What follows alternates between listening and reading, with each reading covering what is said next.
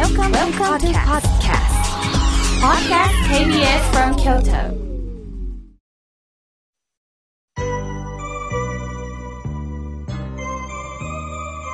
さあ、ここからはまたたくさんのメッセージをいただきましたので、順に紹介させていただきます。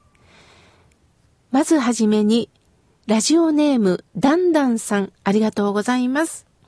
メオケイさん、いつもラジオを聞いています。あ、東京からなんですね。ありがとうございます。メオケイさんのお話はわかりやすいです。私の知人はある宗教を信仰しています。しかしその宗教は他の宗派はお参りできないというのです。私は仏教のことは詳しくありませんが、そういうことってあるんですか？知識不足なので、妙慶さん教えてほしいです。なぜお参りができないかを友人に聞くと、ご本尊が違うから、違うご本尊を持っている人がお参りをすると罰が当たると言われたそうです。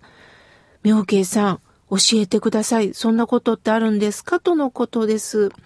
私も直接ね、あの、その宗派の、あの、同志さんから聞いてないのでわからないんですが、まず、仏様は罰、罰は与えません。これはもうはっきりお伝えします。それではなくって、慈悲の心を持ったのが仏さんです。ダメだダメだと罰を与えるんではなくって、悲しみを常に共有してくださるのが仏様です。ただ、他の宗派の方をお参りしてはいけないという理由に考えられるのは、きっちりとうちの宗派のことも勉強してくださいね。すると、何かわしづかみをするようにね、何この寺って入ってきて、何何っつって、何もお参りすることなくすっと出て行かれた経験もこのお寺さんにはあったのかもしれません。せっかくお寺にご縁をいただいたら、ここは何宗なんだろう、ご本尊はどんな仏さんなんだろう、ここの教えはどういうことなんだろうということをちょっとね、あのー、学ぶっていうことも必要かもしれませんよね。ですから私たちはね、なんか観光寺院もあるんですけど、お寺というのは教えを伝える場所ですので、ぜひまずご本尊様に合掌する。そこからどんな教えが伝わってるんですかということを住職にね、お声かけいただくだけで私は変わるんではないかなと思います。私は信州の僧侶ですけれども、住職さんが浄土真宗でね、連れ合いさんがね、キリスト教信者の方とかもいるんですよ。信徒の方が、あの、浄土真宗の寺に嫁いだっていう方もおられます。それぞれ生まれた時にそれぞれの宗派がありますよね。まずその宗派を受け止めて、そして、あ、この教えもいいなと思ったら、その教えを聞いていただけたらと思います。この河村明家の心が笑顔になるラジオは、どうしても親鸞聖人のお話も多くなるんですが、私自身は人間、リスナーの皆さんの人間と向き合える、そんな時間が持てたらいいなと思っております。ダンダンさん、ありがとうございます。さあ、続いての方です。ジョージさん、いつもありがとうございます。みおけいさん、放送の中で自分にとって邪魔者とは誰についてお話しされていましたよね。その中で都合の良い人悪い人をパサッと切れるんではなくって、やはりその人との関係を作っていくことも、そして邪魔者と言ってる自分に気づいていくことも大切なんですね、とのことです。いつもジョージさん、感想を本当にありがとうございます。さあ、続いての方です。やすよさん、ありがとうございます。いつもみょうけいさんのご法話楽しみですよ。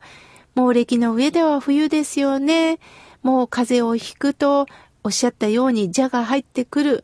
本当に体の良いものを取りながら生活のリズムを整えたいなと思います。私事ですが、じゅうはちにちは結婚記念日です。あ、おめでとうございます。何年目なんですか？今まで雨が降ることもありました。晴れ間もありました。縁を大切に末長く添い遂げられますようにとのことです。そうですか。本当ですよね。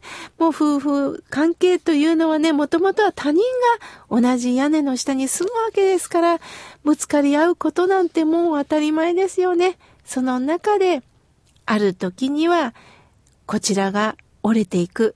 ある時には聞いてと主張することもある。その関係でね、どうか末長く。安代さんありがとうございます。続いての方です。ハンニヤさん、いつもありがとうございます。私の甘えの心が邪魔。これさえなければ、とのことです。まあね、本当甘えるっていうか甘えたい時ってありますよね。これは甘えていいと思います。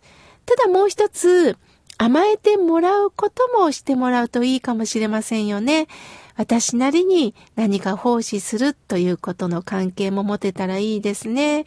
いつもリクエストのね、曲も送っていただいてありがとうございます。最近ね、曲を流せない理由は、やはり一人でも多くの方のメッセージを紹介したいというね、あの、私やスタッフの願いがありまして、えー、曲はちょっと今のところおかけできないんですけれども、またいつかね、あの、優雅に曲も流したいなと思ってます。続いての方、カイドウより君まろさん、ありがとうございます。今年は何といっても新型コロナウイルスの生活に振り回された一年でした。北海道も感染の方がね、どうしても増えましたよね。あの、本当に毎日ね、ピリピリだと思いますけれども、どうかどうかお互いに気をつけていきましょう。君まろさん、どうか無事でいてくださいね。さあ、続いての方です。ひでみさん、ありがとうございます。早くコロナが収まり、以前のようにいろんなとこに行き遊びたいです、とのことです。ほんとそうですよね。大きな声で笑い合うということも今はできなくなりました。もうね、どこに行くのも、あのー、消毒をシュポシュポっと手で荒れるんですよね。だけど、このぐらい気をつけないと、やはり、感染は収まらないということで、今が踏ん張り時かもしれません。ありがとうございます。さて、続いての方です。東京よりだんだんさん、ありがとうございます。明慶さん、かわいそうという言葉はマイナス言葉ですか？前、子供が転んで怪我をしたのを見てかわいそうにと言ったら、お母さんが子供はかわいそうではありませんって言われましたとのことです。そうですよね。まあ、つい、ああ、痛かったね、かわいそうに、と言いたくなりますよね。でも、きっとお母さんにしては、あ、そういう風に見ないで、子供は子供で、元気よく遊んで、ちょっと怪我しちゃったんだよ、という意味もあるかもしれません。あのー、どうかあんまり気になさらないでくださいね。ついかわいそうって言ってしまうこともあると思います。ただ、相手は、あ、なんか下に見られたっていう気持ちで受け取る人もいるかもしれないのでね。あ、痛かったねっていう言葉だけでいい時もあるでしょうね。本当ね、受け止め方っていうのが違いますのでね。本当にこう言葉に気をつけるんですけれども、仮にね、あの、ポンと強く返ってきたら、はい、わかりましたと柔軟にね、対応したらいいのかもしれません。さあ、続いての方です。メールをいただきました。ピッコロさん、ありがとうございます。えー、今日はお祭りなんですけれども、私は世代が違うせいかあまり興味がありません。えー、遠い遠いお祭りの話に泣き笑い。我が社は休業中ですとのことです。そうですか。えー、なかなか今ね、コロナ禍でなかなか仕事というものがね、本当に一部の方は盛り上がるかもしれませんが、なかなか昔のようには盛り上がらないものです。早くピッコロさん、お仕事を見つかったらいいですね。さあ、続いての方です。たけちゃんさん、ありがとうございます。先日、おじが亡くなりました。その中、ある遺族の人が、一番若いやつが一番早く行ったと言いました。私がしっかりしないといけないですね、とのことです。ああ、そうですか。寿命に、まあ、順番っていうのはないんですけどもね。でも、私より若いやつが行ったと言った方は、ああ、私だけ生きてすまんなという気持ちも込められてるのかもしれませんよね。だからこそ、死というものが他人事ではなくって、いずれか私も、いずれか迎えていく、この尊い命なんだということを感じながら、今一瞬を大切にしてほしいと思います。続いての方です。ラジオネーム、ラジオが友達さん、ありがとうございます。妙慶さん、いつも妙慶さんの法話が楽しみです。本当に、えー、私なりに努力したいと思っております。その中、母が今年、お浄土に帰りました。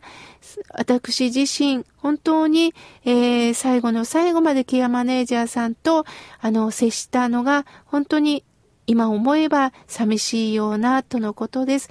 そうですか。今年はね、楽しいものも中コロナで中止になったり、なんか心がカラッとこう晴れるようなことがなかなかありません。その中で大切なお母様がお浄土に帰られたら、本当に気持ちも落ち込みますよね。